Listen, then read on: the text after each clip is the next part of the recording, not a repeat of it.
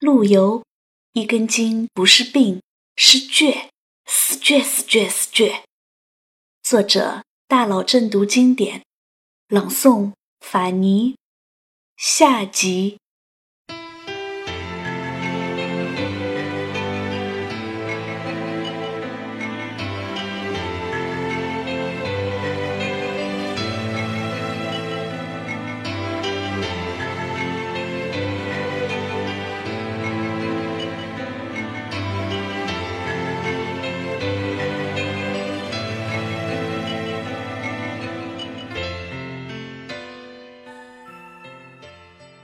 四十五岁的陆游，这下应该不会再一根筋了吧？哪呀，一根筋这玩意儿欲老弥坚。他这次做出来的事儿让人哭笑不得。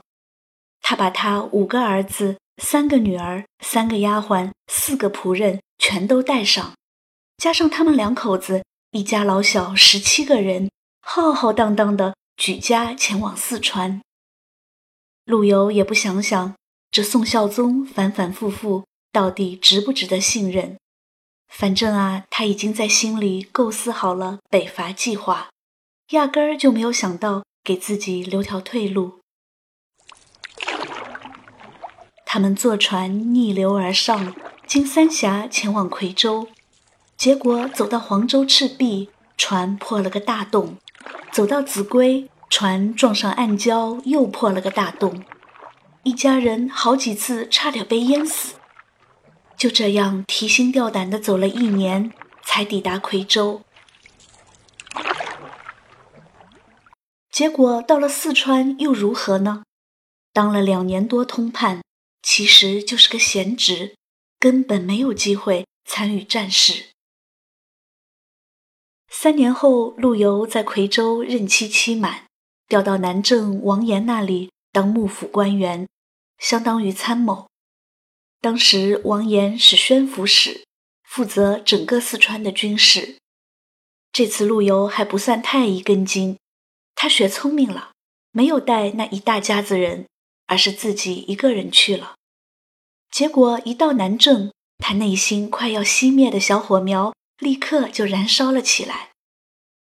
南郑位于汉中地区，地势险要，王岩在这里修筑了营垒，战士们士气昂扬，一切都井然有序。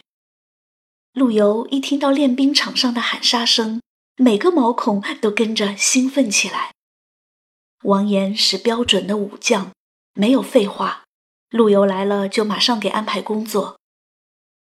作为参谋，是不能在营帐里坐着的，要亲自到前线去考察，去听取广大军民对北伐的意见。陆游马上脱掉儒冠，身披铁甲，骑着战马，腰悬利剑，踏上崎岖坎坷的山路，往来奔驰于四川陕西之间。路途遥远算什么？风餐露宿算什么？严寒酷暑算什么？我要上马击狂胡，击狂胡，击狂胡。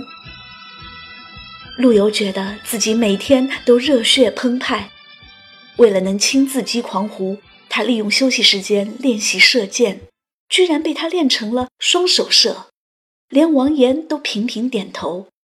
陆公能左右射，无不如也。双手射算什么？陆游在狩猎中还亲手杀死过一只老虎，后来那张虎皮就一直跟着陆游。然而陆游最兴奋的事还不是这个，他最热血澎湃的事是他到过大散关、洛谷口、仙人原等军事要塞，他都能看到对面的精兵。大散关，大散关，哦，他给了陆游多少希望和梦想。可是只有短短八个月的时间，朝廷忽然把王岩给调回去了，原因是怕他拥兵自重。呵呵，这就是南宋朝廷，杀敌报国的机会来了，又迅速地消失了；收复中原的希望出现了，转眼又破灭了。多年以后，白发苍苍的陆游眼望北方，写下了这样的诗句：书愤早岁哪知世事艰，中原北望气如山。楼船夜雪瓜洲渡，铁马秋风大散关。塞上长城空自许，镜中衰鬓已先斑。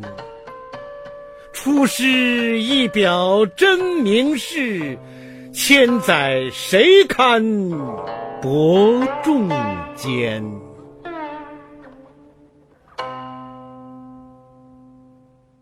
南郑，这里的每一座山都曾留下陆游的脚印，他的英雄梦，他的报国梦，难道就要这样无声无息地消失了吗？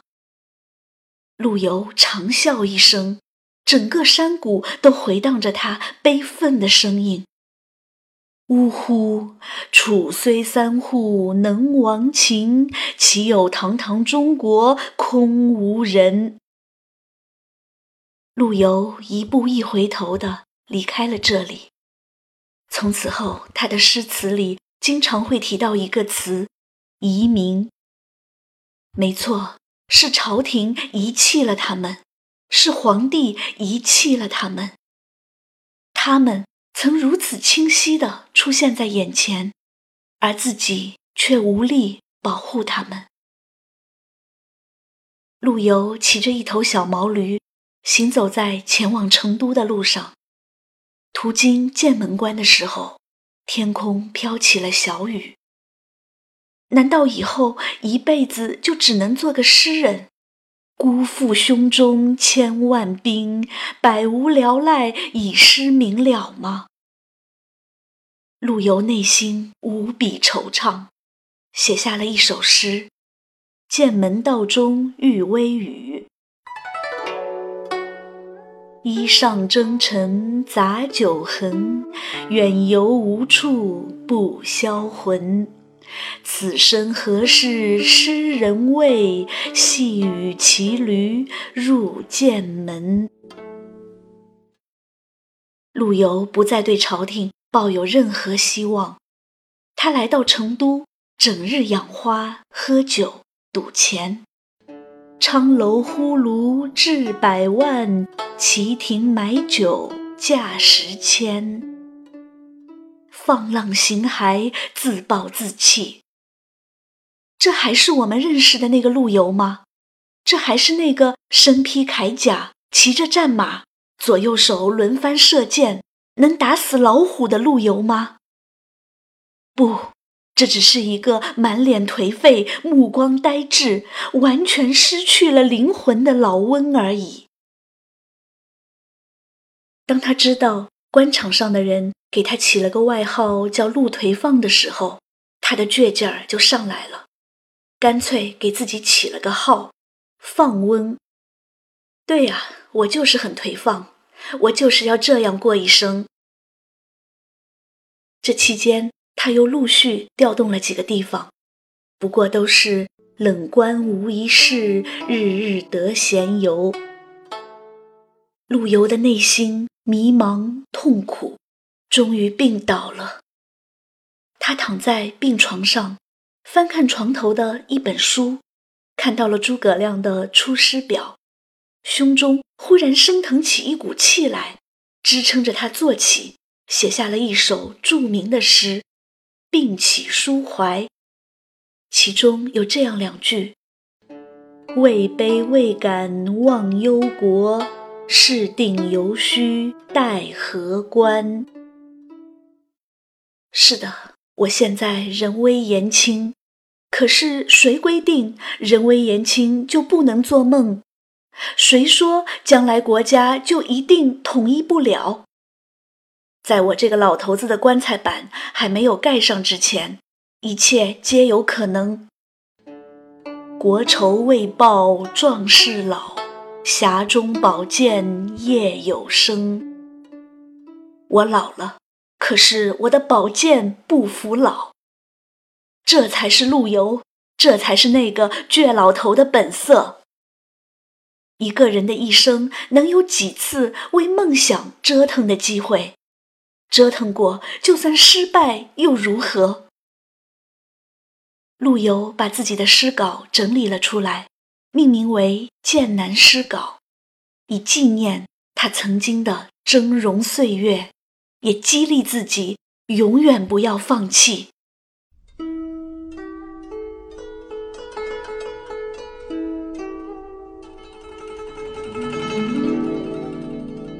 淳熙五年春天，陆游接到朝廷诏令，令他回京等待复职。可是陆游并未受到重用，让他回去也不过是因为他的诗写得好，点缀一下太平景象而已。陆游先后到了福建建安、江西抚州等地。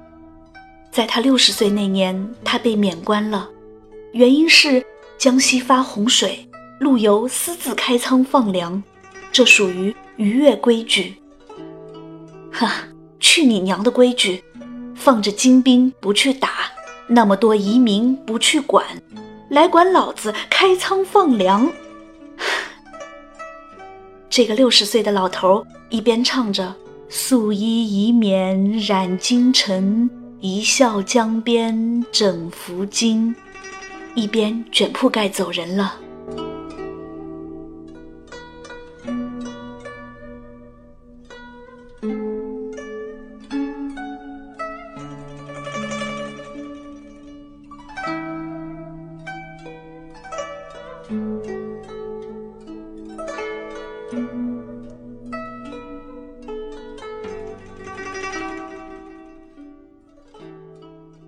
陆游在家里闲居了五年多，朝廷又重新启用他。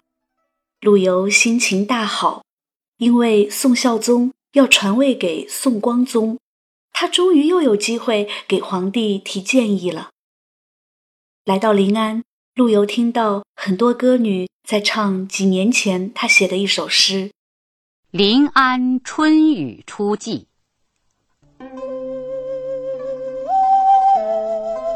是谓年来薄似纱，谁令骑马客京华？小楼一夜听春雨，深巷明朝卖杏花。矮指斜行闲作草，晴窗细乳细分茶。素衣莫起风尘叹，犹及清明可到家。陆游摇了摇头，当年那种淡淡的忧伤袭上心头。他倒是宁可歌女唱他的何方可化身千亿，一树梅花一放翁。那时候的陆游并没有想到这首诗将来会成为他再次罢官的导火线。他一腔热情地去给小皇帝提了很多建议，可是他的热情并没有得到回报。不久以后，当权者给陆游加上了嘲咏风月的罪名，陆游连哭的心情都没了。他早已习惯了被扣大帽子，喜论恢复，结交朋党，鼓吹用兵，陆颓放，逾越规矩，现在又叫嘲咏风月。那好吧，我就给我的书房命名为风月轩。戴大帽子好啊，戴大帽子能长寿。不信咱们来看看。一千一百三十五年，宋徽宗在金国驾崩，陆游十岁。一千一百五十六年，宋钦宗在燕京驾崩，陆游三十一岁。一千一百八十七年，宋高宗在临安驾崩，陆游六十二岁。一千一百九十四年，宋孝宗在临安驾崩，陆游六十九岁。一千二百年，宋光宗在临安驾崩，陆游七十五岁。经历了这么多任皇帝，陆游还有什么没见过呢？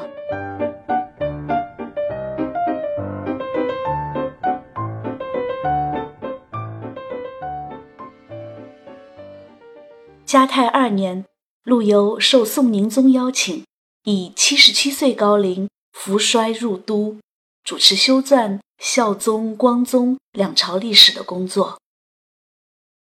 宰相韩托胄准备出兵伐金，陆游写文章勉励他。有人说，韩托胄这样做是为了笼络人心，让陆游不要写。陆游才不管，他现在已经老了，更倔了，谁也说不服他。只要伐金，他就支持。开禧二年五月，南宋朝廷下令伐金，陆游去不了，就把自己的儿子送上了战场。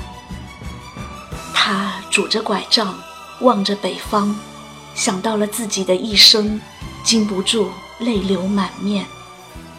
诉衷情。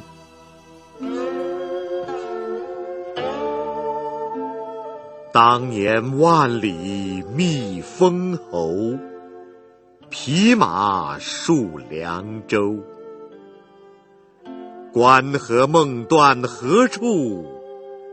尘暗旧貂裘。胡未灭，鬓先秋，泪空流。此生谁料，心在天山，身老沧州。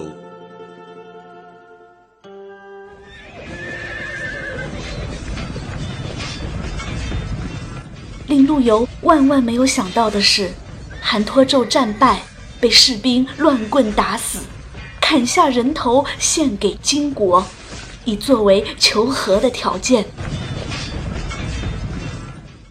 两宋三百年，中国人经历过两个最屈辱的日子。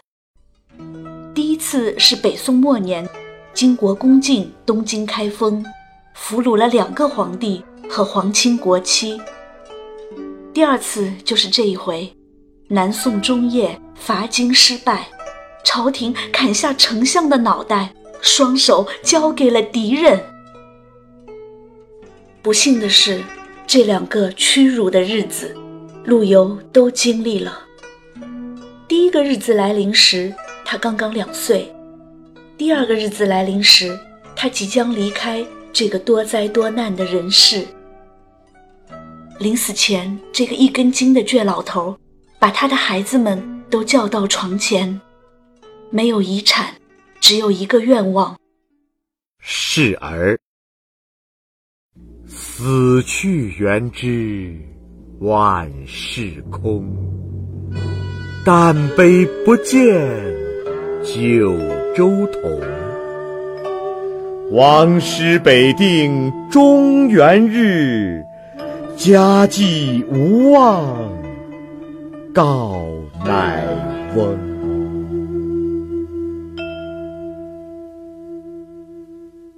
这个倔老头既然知道人死后万事皆空，还遗憾什么国家有没有统一？一千二百一十年，陆游与世长辞，享年八十五岁。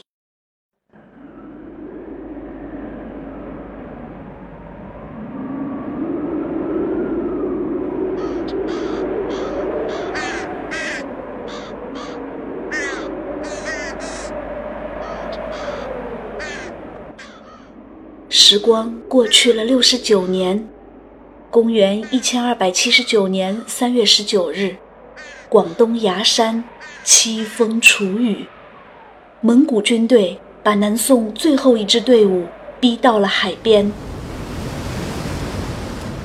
陆秀夫背负年仅九岁的小皇帝倒海殉国，十万军民纷纷跳进波涛汹涌的大海。一曲悲歌最后绝唱，南宋至此灭亡。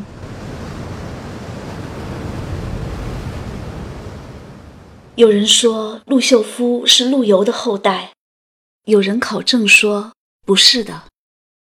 是与不是有那么重要吗？重要的是，陆秀夫和那些跳海而死的人也是一根筋，宁可死，绝不投降。一根筋是病吗？不是，是倔，死倔，死倔，死倔。这世上有一种人，他们就是一根筋，就是倔，似乎天生背负着使命。没有人要求他们去做什么，可是他们对自己有要求。这种人心中都时时刻刻记着两个字：天下。所谓一根筋，更是一种风骨，一种血性，一种中华民族生生不息的精神。八百多年过去了，当我们想到那个死倔死倔死倔的倔老头陆游的时候，脑子里总会冒出这样一句话：亘古男儿一放翁。当年万里觅封侯，披麻戍梁州。关河梦断何处？成安旧吊球。虎为兀，冰先秋，泪空流。此身谁料，心在天山，身老沧州。当年万里觅封侯，披麻戍梁州。关河梦断何处？成安旧吊球。虎为兀，冰先秋，泪空流。此身谁料，心在天山，身老沧州。当年万里觅封侯，披麻戍梁州。关河梦断何处？成安旧吊球。胡为兀，鬓先秋，泪空流。此身谁料，心在天山，身老沧州。当年万里觅封侯，披麻戍梁州。关河梦断何处？成安旧吊球。